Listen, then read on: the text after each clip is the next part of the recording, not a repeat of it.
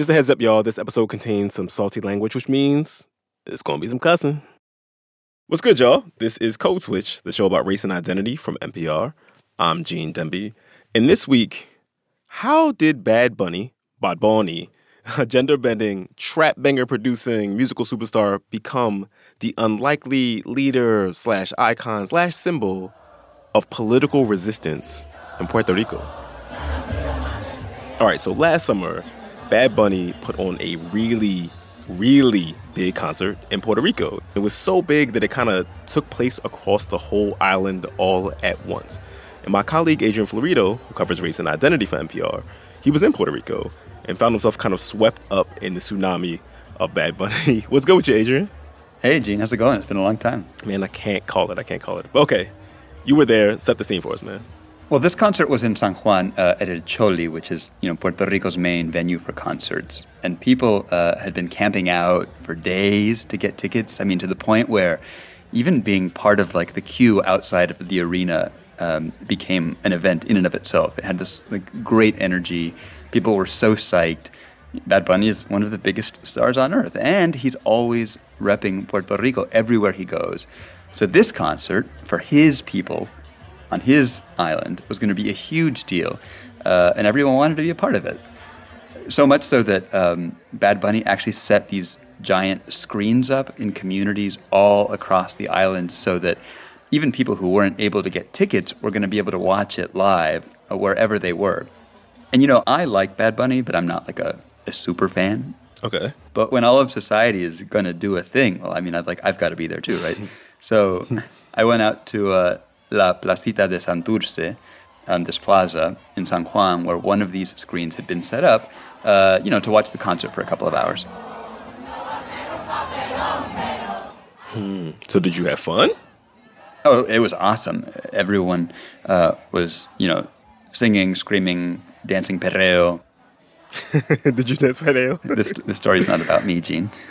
fair enough. Fair enough. But but it was a lot of fun. Uh, and after a couple of hours, uh, I'm shaking your ass. I was walking away to leave. and when I was about half a block away, I just hear this massive roar. So I, I turned around and I started running back. And I asked this young kid once I got to the edge of the crowd, like, what had happened. Uh, and he told me what Bad Bunny had said. Luma pa'l carajo. All right, Adrian. So, what was he saying there? Because my Spanish is, is trash. Well, uh, he was kind of going after like the entire political class in Puerto Rico, including calling out the governor. Hmm. But the thing he said that really drew that massive roar that I heard uh, was Luma pa'l carajo. Luma uh, can go to hell. Huh. Okay. Uh, who is Luma? Well, Luma runs Puerto Rico's power grid. Uh, it's it's the island's electric company, mm-hmm. uh, and a lot of Puerto Ricans hate it. But I mean, Adrian, who likes the companies that take our money for basic services? You know what I mean? Yeah, but I mean, like people in Puerto Rico really, really hate Luma. Okay, how come though? Well, Luma is a private company that Puerto Rico's government chose in 2021 to take over the grid. Hmm. The power grid had been a public utility run by the government really, I should say, run into the ground by the government over like decades of neglect and mismanagement to the point where it had so deteriorated by the time that Hurricane Maria came around in 2017 that, as everyone remembers, uh, the storm's winds just totally flattened it, causing an island wide blackout. Hmm. And so this was obviously a huge tragedy, but Puerto Rico's governor at the time also saw it as an opportunity, uh, the perfect opportunity, really, to, to like achieve this long held goal of privatizing the electric utility. Um, the thinking was that a private company could come in and improve the grid. So, what the government did was it chose these two companies, uh, one from Texas and one from Canada. Hmm, so, notably, not Puerto Rican companies. Right, not Puerto Rican companies. These two companies partnered to form this consortium called Luma, which took over the grid. And a lot of Puerto Ricans think that Luma's done a, a terrible job. Why do they think it's done such a terrible job, though? Well, you know, the island's had constant blackouts for years, and under Luma, those have not improved. There's even some data that indicates they might have at least initially gotten worse after Luma took over. Uh, electricity has also gotten more expensive because you know fuel costs have gone up around the world. And so people feel like they're paying these high rates for really, really unreliable service. And also, you know, I think a big part of this disdain that people feel for Luma um, is just that, you know, people take great offense at the idea of this US and Canadian company coming in to take over one of Puerto Rico's most important public assets. Um, I think it's important to say, though, Gene, that you know not everybody feels this way. There are people who think, look, you know, Luma inherited a power grid that was in shambles, and it's going to take more than a year and a half to fix what a corrupt public agency spent decades neglecting. Um, some people think Luma just needs some time, and that's actually the argument that Luma makes itself. Mm-hmm. But even so, I mean, Luma has come to embody so much of what Puerto Ricans are, are fed up with right now. You know, the breakdown of essential services, the high cost of living, and you know the suffocating relationship that Puerto Rico has uh, with the United States. And so then when Bad Bunny gets up on stage and curses Luma. Yeah, I mean, he was giving voice to all of that anger. Right. And at that concert in July, um, he performed one of his biggest hits, uh, El Apagón, which means the blackout. Okay, Adrian, this is a conversation about Bad Bunny, but first we do have to like set up some more of this context because it's not just Luma and the blackouts that people are so vexed about. Right. I mean, you can't separate the drama around Luma from Puerto Rico's, you know, broader history over the last decade and a half or so, which is when Puerto Rico's debt crisis really started to balloon, you know, leading the island eventually to file for bankruptcy. Puerto Rico has giant debt troubles totaling $70 billion. Its government has laid off tens of thousands of public employees, raised sales tax, schools have been shut down, social services slashed. To try to deal with all of Puerto Rico's debt, uh, the federal government back in 2015, 2016 created a board to take control of Puerto Rico's finances. Uh, and this board put in place all kinds of austerity measures. It slashed the budgets of local agencies, uh, it slashed the budget of the University of Puerto Rico. And at the same time, the island's legislature, you know, was also courting rich investors and corporations uh, with tax breaks. Hmm.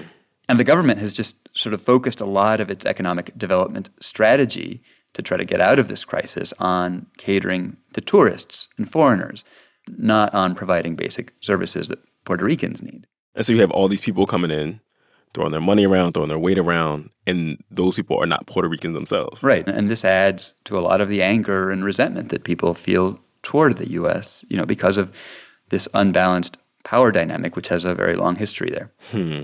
And, you know, we hear this often when we talk about Puerto Rico's political status, right? It's a territory of the United States. It's under the administration of the U.S. federal government. But calling it a territory sort of papers over the fact that so much of this relationship with the U.S. is really a colonial arrangement? Right. I mean, I think, you know, it's important to understand that, you know, when you're living on the island for a certain amount of time, if you're paying attention, you really like feel how colonialism warps and constrains everything. I mean, it really undergirds how even the smallest things work on Puerto Rico. And how much and like to what extent that power dynamic hurts Puerto Ricans became really clear to a lot of people uh, after Hurricane Maria slammed into the island uh, in 2017. It has been more than a week since Hurricane Maria made landfall, but some people are only just receiving assistance. Despite the magnitude, federal aid has been slow to trickle in. Government agencies, like whose budgets, you know, were being decimated, didn't have the money or capacity to respond to the immediate emergency after the storm. You know, the federal government, FEMA, bungled things too because FEMA wasn't equipped to deal with the way that things operate in Puerto Rico as opposed to the, the way that things work in the States. So people after Maria really had to rely on on themselves and on each other to put their lives back together and to really get the island up and running again. And then to add insult to injury, as Puerto Ricans are leaving the island by the tens of thousands, there were people coming from the United States, from foreign countries, you know, buying up property that had plummeted in value after the storm. Hmm. And now, years later, I mean, housing costs are skyrocketing. So you'll have a lot of Puerto Ricans who can't even afford to live there. So you got all these foreigners coming in and all these Puerto Ricans leaving. It kind of sounds like a massive displacement. Yeah. And so all of these crises, you know, are the backdrop for the emergence of this young guy from the north side of the island who worked as a grocery store bagger and who was also moonlighting as a reggaeton artist, Benito Antonio Martinez Ocasio. That's Bad Bunny? That is Bad Bunny.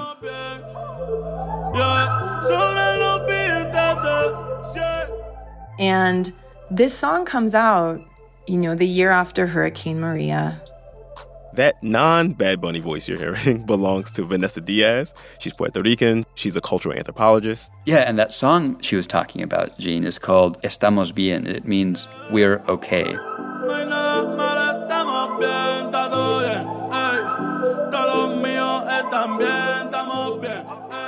I was uh, living in Puerto Rico full time in 2018, covering the aftermath of the hurricane for NPR. And in a lot of ways, that song became the island's unofficial anthem that year. The island has been suffering, is continuing to suffer.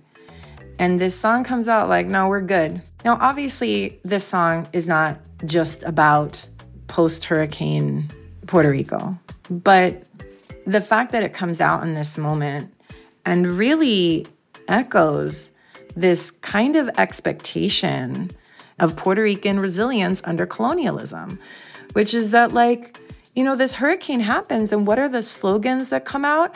Puerto Rico se levanta. Puerto Rico, get up. Puerto Rico, stand up. Puerto Rico, do it yourself. Right? Like, that's what the people were doing. Nobody was coming to help them. You know, it gives me chills, Gene, to thinking back to that moment when the song came out, that this local reggaeton artist really had his finger on like the pulse of what his fellow Puerto Ricans were feeling amid so much tragedy. This mix of, of vulnerability, but also like really great pride. And now, just a few years later, look at him.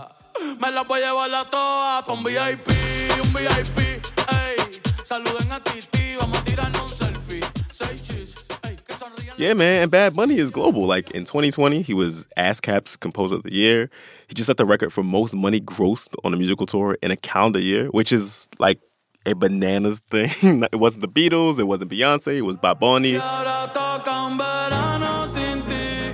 His album Un Verano Sin Ti it was on all kinds of best of lists for 2022. And he's nominated for Album of the Year, the Grammys this year, like on top of everything else, which, by the way, is the first time a Spanish language album has ever been so honored. Just crazy all around. And all the while, all the while, he's been a consistent critic of the conditions on the island and a voice for young Puerto Ricans.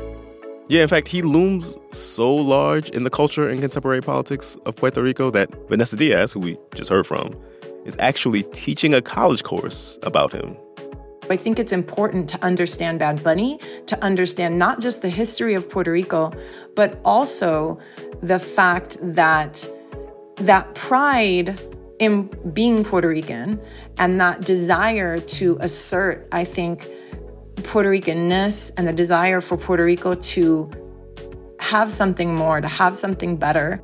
Coming up, stay with us, y'all.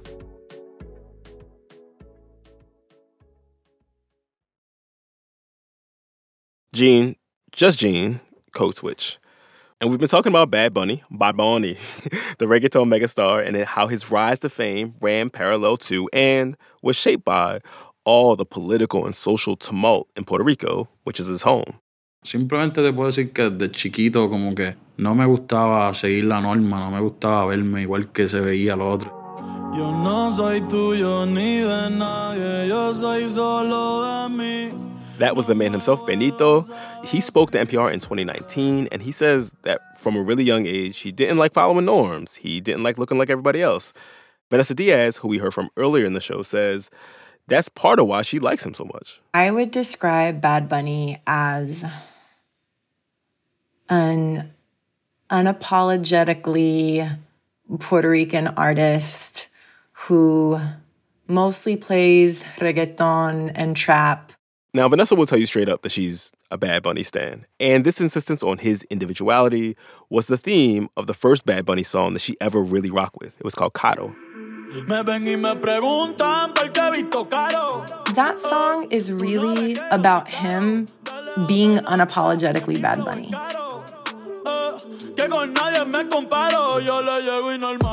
Caro is just like expensive, right? Like that he's worthy, that he has value as a person, as an artist, and it doesn't matter if people don't like him. It doesn't matter what people say about him.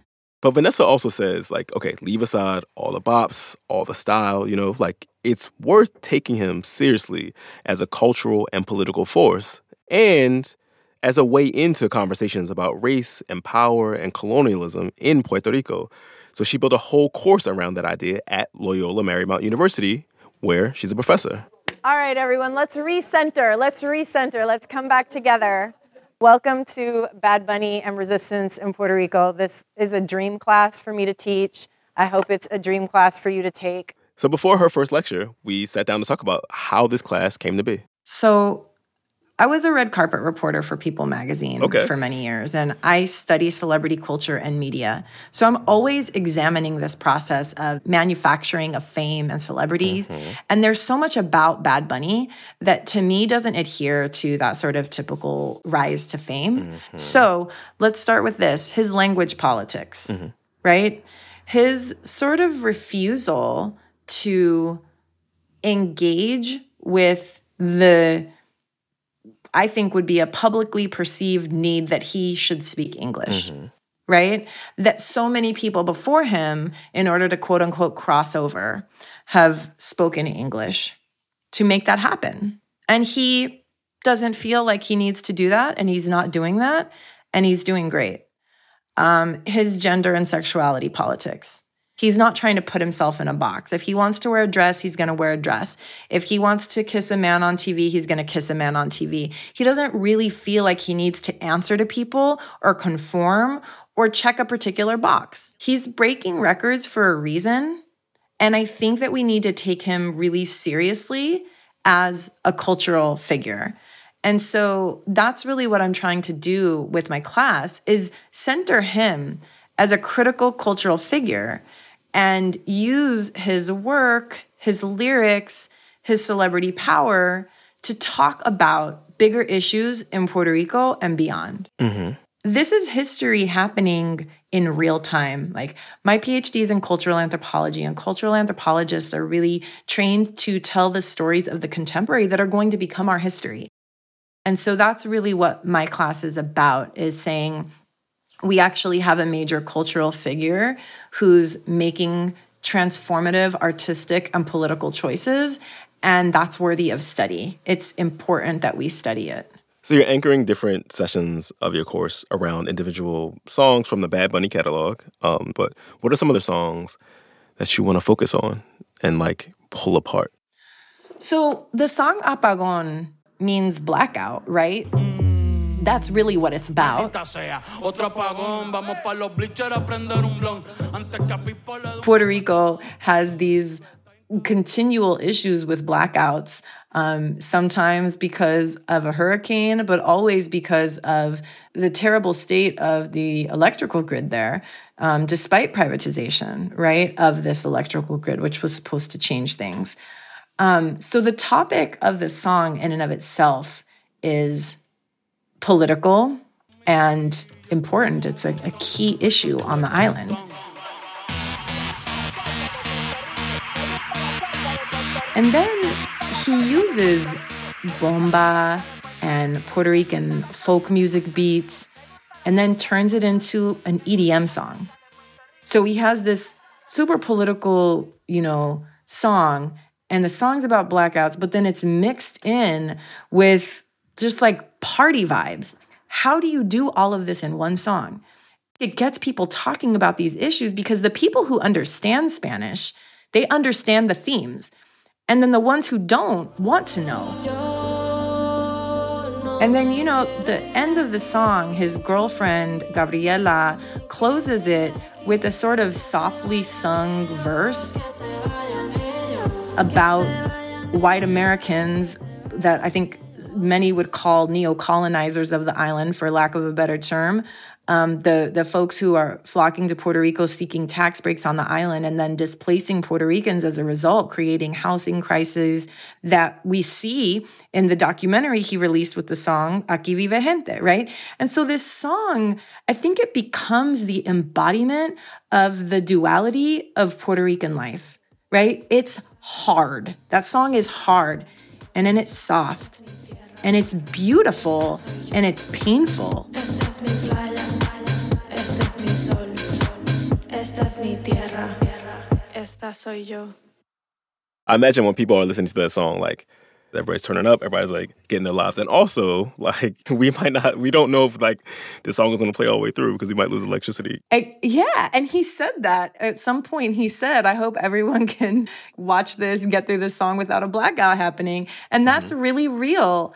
And yeah, the power of that song. I mean, earlier today, I was like listening to the music. I was like, like you know, pumping my fist and feeling all hyped, but then also being very pensive about everything going on. So I think you know, mm-hmm. I think mm-hmm. that's really the the kind of complicated reality, you know, what it means for him to be a Puerto Rican and in his case, it's really allowed him to lyrically, artistically articulate those highs and lows of what it means to live on this incredible island and this incredible rich nation full of culture and pride and amazing history. And at the same time, what it means for that nation to be under direct colonial rule that never puts the people first. And it all comes together in his work. Is that is that the job of a popular artist like Bad Bunny? Like is the job of an artist like Bad Bunny just to sort of be mainly I should say to be a megaphone for that like anger and sentiment um, or are they supposed to do they have any responsibility to add context or deepen? Yeah, absolutely. You know, of course, there's there's these issues that are specific to to Puerto Rico, the blackouts, the debt crisis, kind of post Hurricane Maria life on the island, hmm. and I think that's an important question around those Puerto Rican topics, right? These topics specific to the island.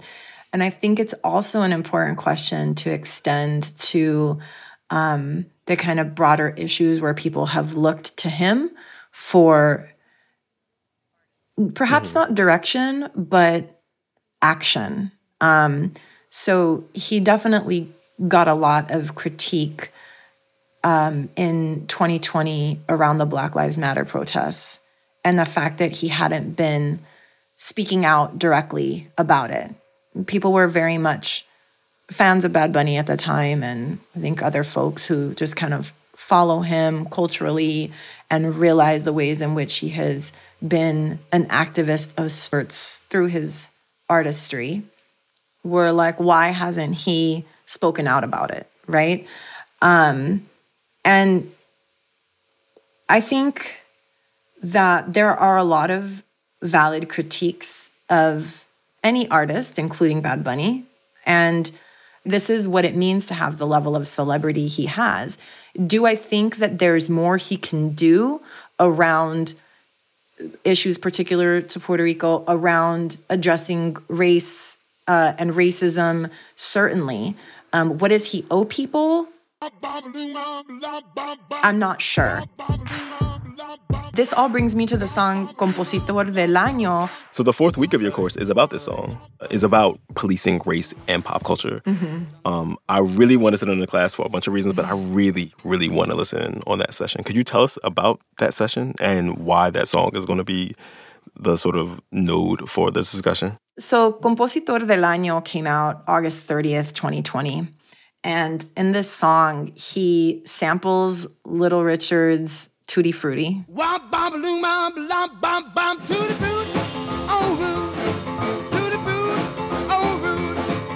And this song is very much an homage to Black American music.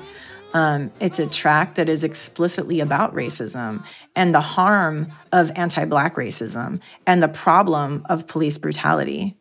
Little Richard famously has claimed to be the inventor of rock and roll. How much of that do you think was on purpose? That they like used this sample to be like the originators of this genre that are not is not really associated with black people that much. Are black I people. actually think that it was incredibly intentional. Mm-hmm. Um, there's a lyric in the song where he says, "Little Richard was always better than Elvis."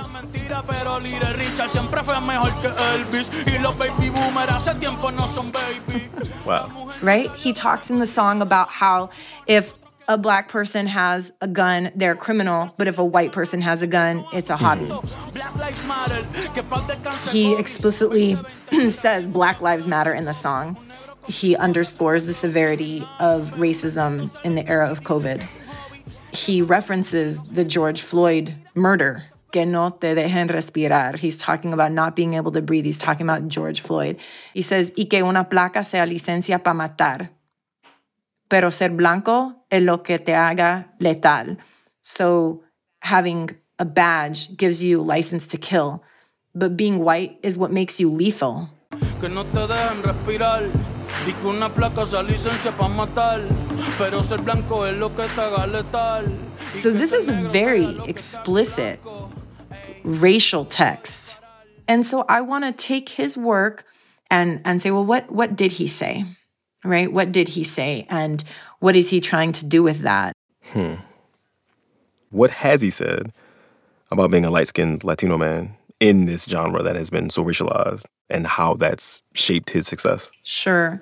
So, in his statement that he issued in 2020, sort of shortly after the kind of calls for him to say something came out, mm-hmm.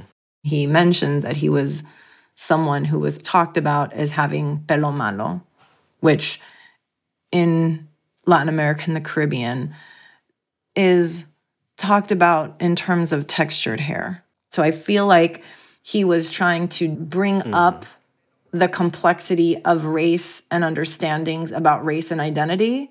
But again, he's not he's not an expert on race and racism. I think that that statement showed that this is kind of what happens when you want somebody to say something that perhaps they're not equipped to say or ready to, maybe, right? Like, I think the song was better than the statement. And I think mm. the statement was kind of like a thing that came out to be to react to people calling for it. And I think the song was something that came about on his own more organically. He also does when we're talking about identity and his skin color, mm-hmm.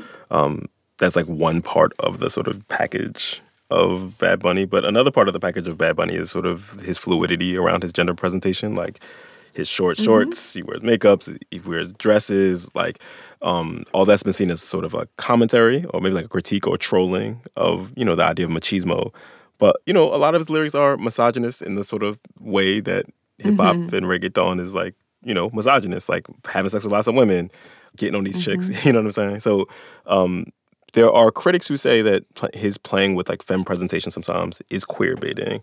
There's a lot of tension in his presentation around gender. Okay, I'm going to start with the queer baiting question. There have been critiques, of course, around the fact that he's also been viewed as someone who is advocating for mm-hmm. LGBTQ rights, particularly around issues of trans rights, right? He went on Jimmy Fallon with a shirt that said, no, uh, Mataron a Alexa, who was a trans woman who was killed in Puerto Rico, but was talked about really disrespectfully in the media and was talked about a man as a man in a skirt. Ultimately, he brought attention to Alexa.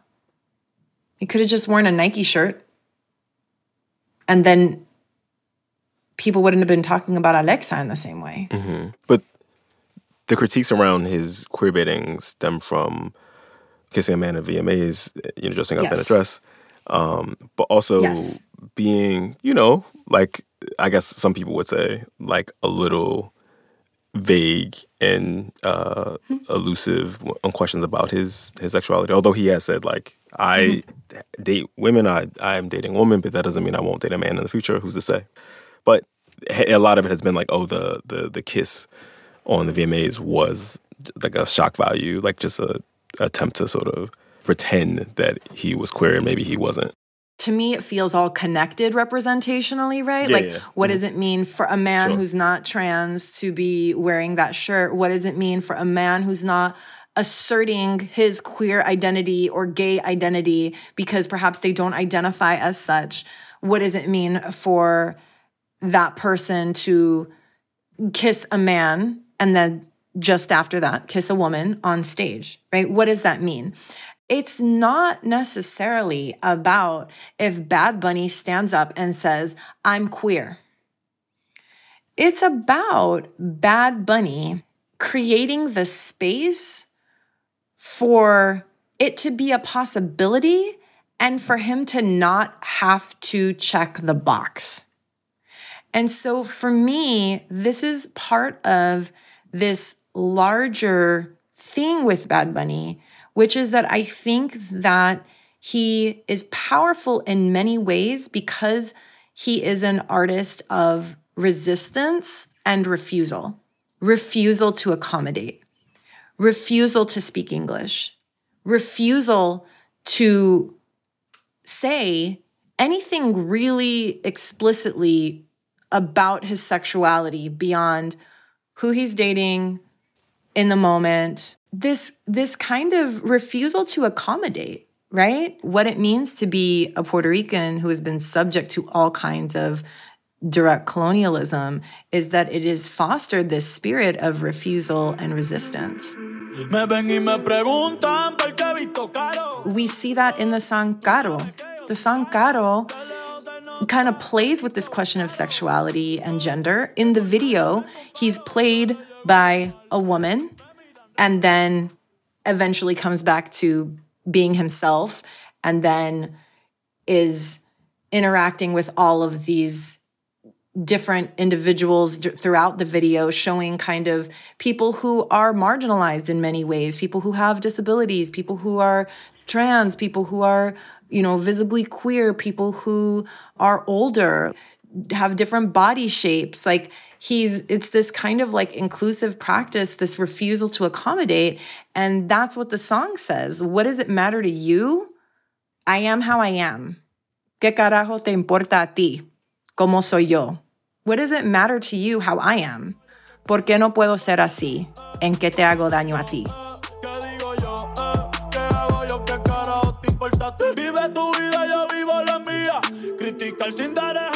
Why can't I be like this? How am I hurting you? Me miran raro, pero a nada yo le paro. They look at me weird, but I'm not gonna stop that. Like it's all of these points of just being like, I don't care, right? I mean, he has an album, Yo hago lo que me da la gana. I do what I want. Like, that's the stance. I'm not going to accommodate. We're all going through changes all the time about our individual identities. That's just that's just life. And I feel like he kind of embodies that realization that perhaps more and more people are coming to, right? That that things things can change. Things are fluid. Nothing's permanent. Mm-hmm as a queer person, I don't feel like he's queer baiting, you know? I understand and teach about queer baiting in my classes, um, but I also think it's important to engage with things like sexuality where I think we have to give people room to breathe. Do you think it would it would land differently, it would hit differently if you were an out queer person and from Puerto Rico? Like, do you think that that would have different implications in the way people think about both his celebrity and people receive him and and maybe the way people think about queerness more broadly. Absolutely. At this moment, because of his level of fame, I don't know what it would mean if he said, Yes, I identify as queer, or Yes, I identify as bi, or Yes, I identify as gay. His level of celebrity is at this point now, and his fan base is such that I'm not sure what it would do. Would he mm-hmm. have gotten to where he is now if he were an out queer, bi, or gay person? It's the mm-hmm. same thing to me where I don't know if he appeared different physically, meaning if he were a black Puerto Rican, would he have the same level of fame? I don't know. I think that many of the ways that he has been able to navigate things and that he has climbed to fame have to do with who he is. And who he is is someone who does not identify as queer and does not identify as black. Those are two very clear things about him. All right, so imagine teaching your, your class you're having the last seminar before finals. You rock this class this whole semester. You want to go out on a Bad Bunny song. You want to drop the mic and go on a Bad Bunny song. What song is that? Mm, okay. This is really hard. Um, I'm going to say we end on Me Fui de Vacaciones. Me fui de vacaciones con muchas cervezas y canciones. Un shot we'll be getting ready to start summer break. So hopefully people will be going on vacaciones. but also because there's a sort of like, I think, love and romance about that song. Like people talked about the whole album as a love letter to Puerto Rico. But for me, Me Fui de Vacaciones is the most love letter.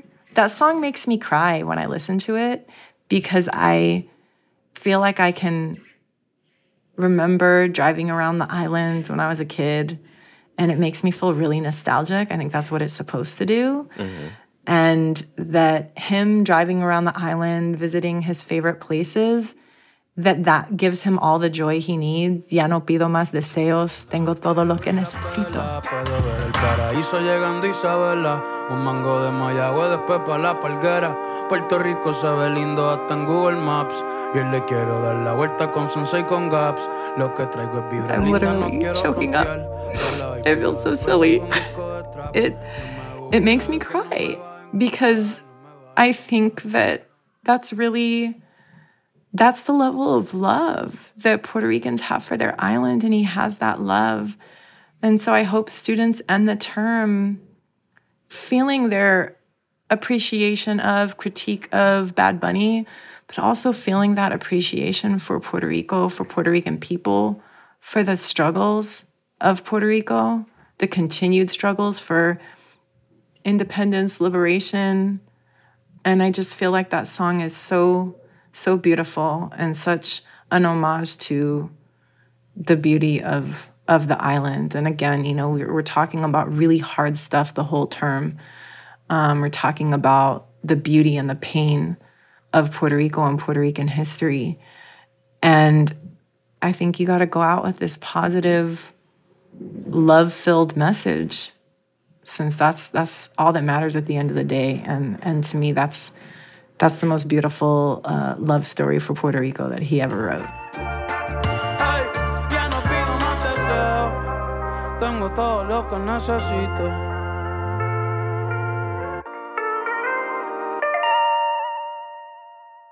Vanessa Diaz is a professor of Chicano and Latino studies at Loyola Marymount University.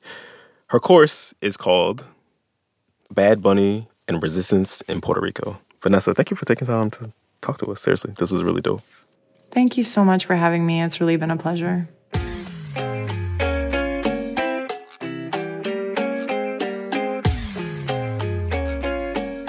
All right, y'all. That's our show. You can follow us on IG at NPR Code Switch, all one word. If email is more your jam, ours is codeswitch at npr.org. And subscribe to the podcast on NPR One or wherever you get your podcasts. To our CS Plus listeners, we just want to give y'all a quick shout out. We appreciate you and thank you for being a subscriber. Subscribing to Code Switch Plus means getting to listen to all of our episodes without any sponsor breaks. That's really dope. And it also helps support our show. That's really, really important. So if you love our work, if you rock with us, please consider signing up at plus.npr.org slash code switch. This episode was produced by Christina Cala and Alyssa Jeong Perry. It was edited by Dalia Mortada. Special shout out to Adrian Florido, our old Code Switch colleague, and Ana Maria Sayre of the Alt Latino team for her guidance. A big, big shout out to the rest of the Code Switch Massive Kumari Devarajan, Karen Grigsby Bates, Diba Mohtasham, Jess Kung, Courtney Stein, Veralyn Williams, Steve Drummond, B.A. Parker, and Lori Lizarraga. Our art director is L.A. Johnson. Our new intern is Olivia Chilcote. What's good, Olivia? Welcome to the team. As for me, I'm Gene Demby. Be easy, y'all.